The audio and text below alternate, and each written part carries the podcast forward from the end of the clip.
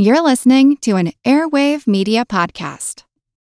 What does Sputnik have to do with student loans? How did a set of trembling hands end the Soviet Union? How did inflation kill moon bases? And how did a former president decide to run for a second non-consecutive term? These are among the topics we deal with on the My History Can Beat Up Your Politics podcast. We tell stories of history that relate to today's news events. Give a listen.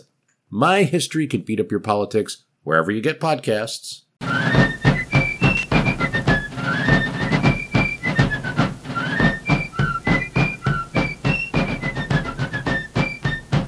Hello, and thank you for joining the American Revolution. Today, episode 53, Paul Revere Rides. Last week, I noted General Gage's receipt of Lord Germain's orders to make more of an effort to suppress the rebellion. Colonists had been training and preparing for armed conflict for nearly a year. Everyone anticipated a deadly encounter. It was just a matter of when, where, and who would fire first. On Easter Sunday, April 16, 1775, Paul Revere rode out to Lexington to warn Hancock and Adams that some raid was imminent. Thanks to Benjamin Church's regular messages, Gage had known for some time that most of the colonial stores were in Concord and Worcester. Now, Worcester was nearly 40 miles away. Soldiers could not march there and back in one day. Concord was only 20 miles away, meaning troops might march out, capture or destroy the munitions, and return in a single day. With that, Gage hoped the militia would not have enough time to react. On Tuesday, April 18th, General Gage received intelligence that the stores in Concord remained there and had not been removed. The Provincial Congress had adjourned until May, meaning defenses there were lower as well. This was the time to strike. Gage also knew from earlier alarms that the necessary element of surprise had been impossible. Riders always seemed to reach their target faster than his soldiers could march. He did not have any significant cavalry for fast-moving actions. To counter this problem, Gage deployed 20 officers and sergeants on horseback on April 18th. Their mission was to stop any riders attempting to alert the countryside to the movement of British troops. Yet this unusual deployment of soldiers in the evening was itself enough to raise a general alarm that something was happening. The Patriots fully expected Gage to try to prevent any alarm, and that he would likely shut down Boston to prevent word reaching the militia outside of town. In Boston, Joseph Warren planned for multiple riders using different routes. He would send one messenger by land across Boston Neck, although Gage would likely shut down Boston Neck at some point. Doing that too early would also set off alarm bells. Therefore, a messenger might pass through the gates before they closed. Another messenger would row across the harbor to Charlestown, where a horse would be waiting. A river crossing had its own dangers, since the Navy deployed ships to block any such crossings. A third method of warning was a pre-planned signal from Christ Church, also known as the Old North Church. When troops were leaving town, almost certainly while it was still dark, Patriots would raise a lantern signal in the church tower. One lantern meant the soldiers were marching overland through Boston Neck. Two lanterns meant they were deploying in longboats across the harbor. A rider in Charlestown, waiting for the signal, would ride out and alert the countryside. To use any of these methods, Warren had to figure out when the British were leaving and what they planned to do. The soldiers would most likely leave at night after nighttime roadblocks prevented any civilians from leaving town. By late afternoon on the 18th, it seemed clear that a deployment would take place that night. Warren went to confer with some of his top-secret intelligence sources. No one knows for certain who this source was. Warren alone knew the identity, knowledge that he carried to his grave. Some stories indicate that Warren's spy was none other than General Gage's wife, Margaret Kemble Gage. Thomas and Margaret Gage had married in 1758 and by all accounts had a close and loving marriage, producing 11 children. Her brother Stephen served as one of Gage's officers. Another brother, Samuel, served as Gage's private secretary. Yet there is some evidence that Margaret, who was born and raised in New Jersey, and whose family had lived in the colonies for generations, had some sympathy with the Patriot cause. According to one account, on the afternoon of April 18th, General Gage informed one of his generals, Lord Percy, of his plans to take Concord the next day. Gage made clear that this was top secret, not to be revealed even to his other officers. Walking back from headquarters, Percy heard several men discussing the planned attack and that the target was Concord. Percy immediately returned to Gage to tell him this, at which point Gage became irate. He said he had only shared his plans with one other person so far besides Percy. Now, this story is not in any contemporary records and seemed to have been written years later. Therefore, it may be apocryphal. And even if true, Gage did not say who the other person was. No other officer received any sort of reprimand, and that is why people point the finger at his wife Margaret. As evidence, they point to the fact that he shipped his wife back to London shortly after these events, and that their marriage was strained after he rejoined her in England. But Margaret did not leave Boston until August, 4 months after the fact. And there was good reason for her to leave then, since hunger and disease were spreading through Boston by then. Also, as far as any estrangement, Margaret was about 1 month pregnant when she left, and the couple would have another child after General Gage returned to England. What makes me question this even more is that Warren's message was wrong. He sent his riders to Lexington, saying the British would attempt to capture Hancock, Adams, and possibly other leaders. That was not part of Gage's orders to his commanders. He was after the munitions at Concord. It was only after the army marched that the Patriot leaders decided it was too large a deployment to capture a few men, and that they must be going after the munitions. Warren was still guessing at Gage's ultimate goal, as were just about all the British officers sent out under secret orders. General Gage granted command of the expedition to Lieutenant Colonel Francis Smith, a competent officer, though not particularly outstanding. Neither Gage nor any of his three division commanders would participate in the first part of the mission. Smith would lead about 700 men to Concord via Lexington. His goal was to capture or destroy all arms and ammunition in Concord. Gage's orders said nothing about capturing any Patriot leaders. It is possible the riders he had sent out earlier that day, whose primary mission was to stop any couriers, may have been ordered to arrest leaders as well. According to some of the locals that they stopped that night, they interrogated them about the whereabouts of Hancock and Adams. But if it was a consideration at all, it did not seem to be a primary one. Rather, this seemed to be just another mission to capture or destroy munitions, much like the earlier raids on Quarry Hill, Portsmouth, and Salem. Smith informed only a few top officers of the mission. Most of the junior officers would not learn of the mission objective until they reached Lexington. They simply received orders that evening to assemble their men on the beach near Boston Common at 10 p.m. Around 8 p.m., Warren summoned William Dawes, a Boston tanner who was part of Paul Revere's spy network. Although Dawes was a loyal patriot, he seemed to have a friendly relationship with the soldiers and regularly passed through Boston Neck on business. He was able to ride out of Boston around 9 p.m.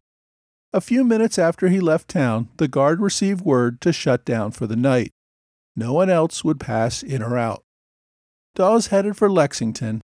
He did not hurry there, nor is there good evidence that he alerted anyone along the way, although some claim that he did.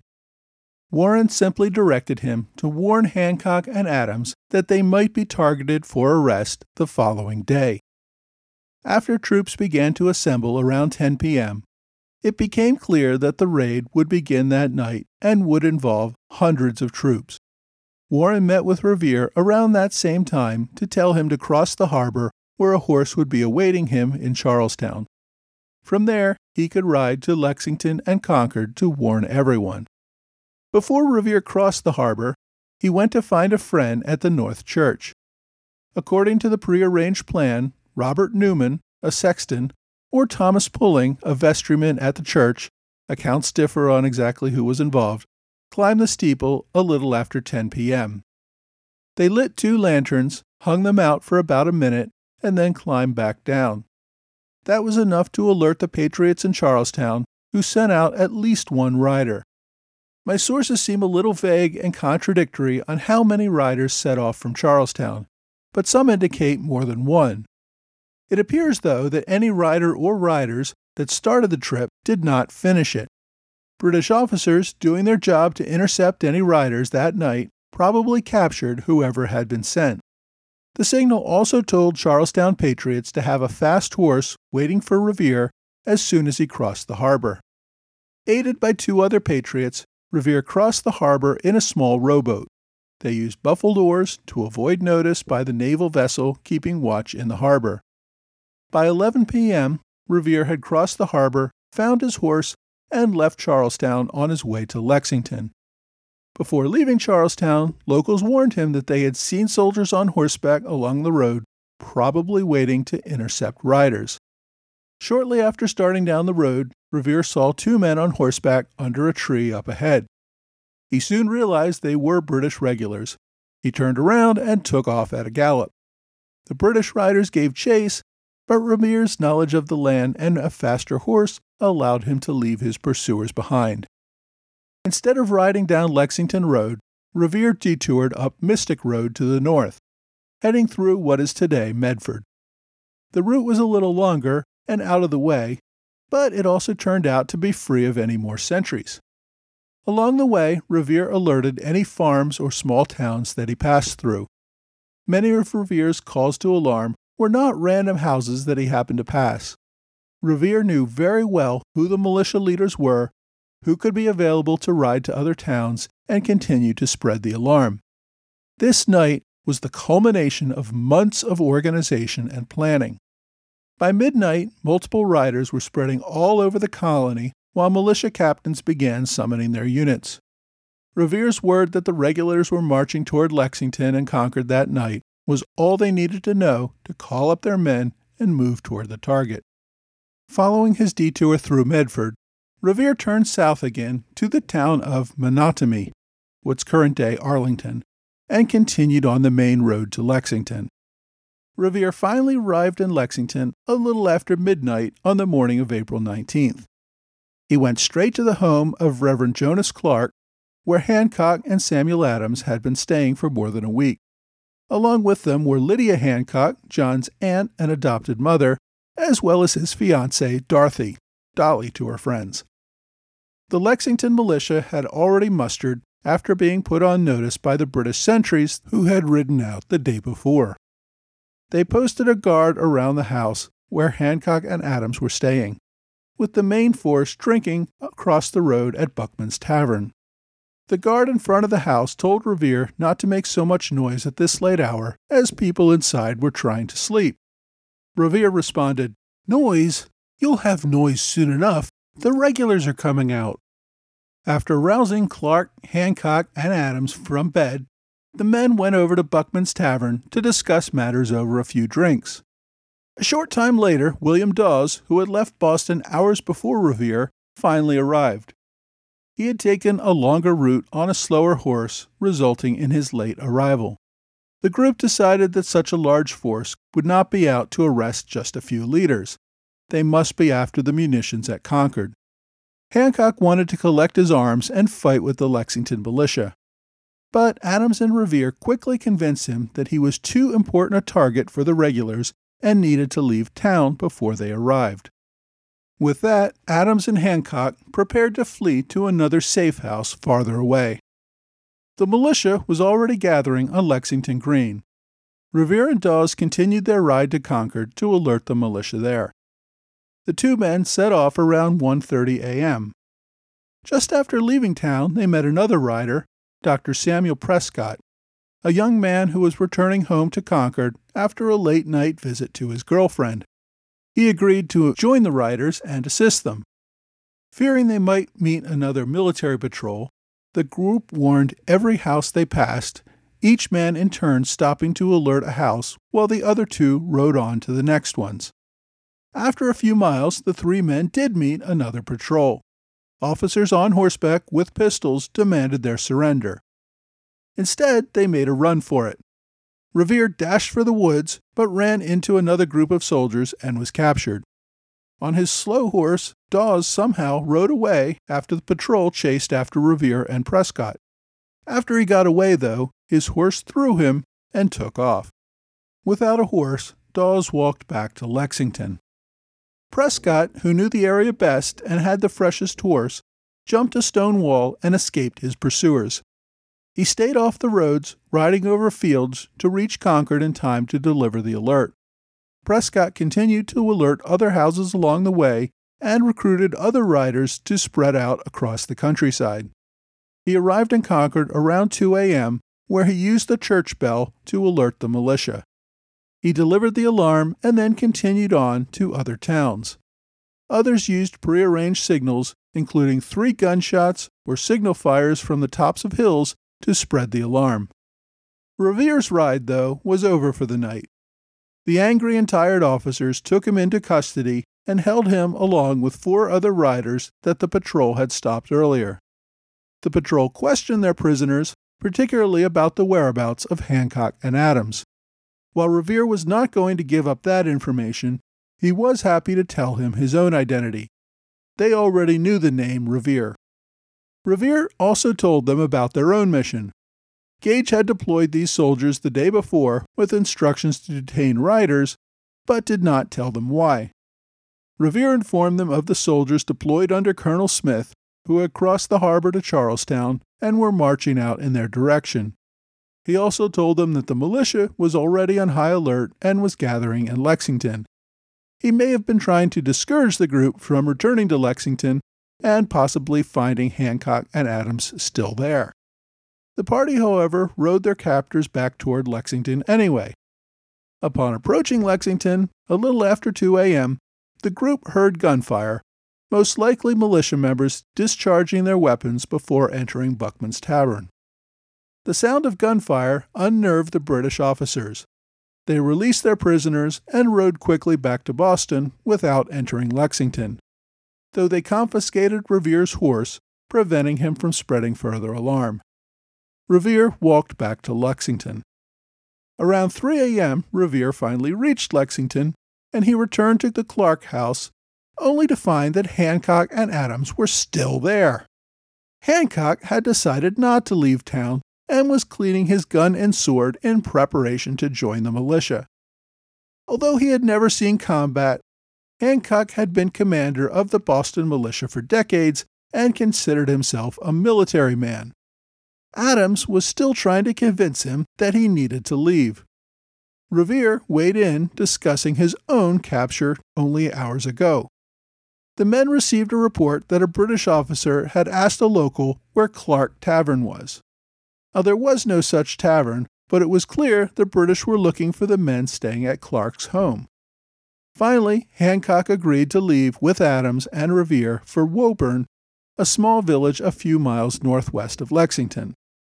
They took Hancock's coach, which was a fancy and highly recognizable one, but fortunately they did not encounter any soldiers during their escape. Hancock left behind his aunt and fiancée, but made it to Woburn without further incident. Revere decided to return to Lexington to see what was happening. Hancock sent his coach back to Lexington. Someone had given him fresh salmon the night before. He wanted to collect the fish for his dinner. Oh, and as long as he was collecting his dinner, the coach could also bring Aunt Lydia and Dolly. When Revere returned to Lexington, one of Hancock's aides asked him for help. While Hancock had secured his family and his dinner, he had neglected to collect a trunk full of top-secret papers with all sorts of information about the provisional government's activities and strategy. That trunk was still sitting in Buckman's Tavern. Revere and the aide went to secure it. While in the tavern, Revere heard men saying that the whole night had been a false alarm. The Lexington militia had turned out hours earlier. Tired of waiting, they had sent riders to look for the regulars. One rider returned, saying there was no sign of the army. The militia commander dismissed his troops, but told them to stay in the area just in case. Most of them continued to hang around Buckman's Tavern, enjoying a few beers. While Revere was arguing with the men that this was not a false alarm and that he had seen the soldiers himself, the other militia rider returned, saying the soldiers were, in fact, on the way and were almost in town. The militia scrambled to get into formation before the British arrived. Meanwhile, Revere struggled to get Hancock's top-secret papers out of the tavern. Around this time, near dawn, the army entered the town to face the quickly assembling militia on Lexington Green. Revere carried Hancock's trunk into the woods as he heard the first shots of the Revolution. Next week, the Battle of Lexington and Concord. Before I sign off today, I want to add a quick programming note. The day after the publication of this episode marks the one-year anniversary of the publication of Episode 1 of the American Revolution podcast. I'd like to thank everybody for their continued interest and involvement in my podcast and for your continued support. Thanks for a great year, and I'm looking forward to many more.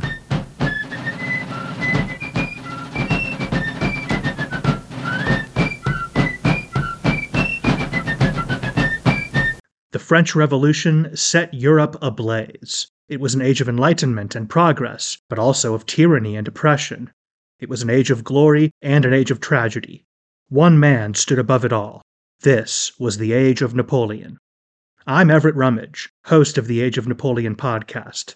Join me as I examine the life and times of one of the most fascinating and enigmatic characters in modern history. Look for the Age of Napoleon wherever you find your podcasts.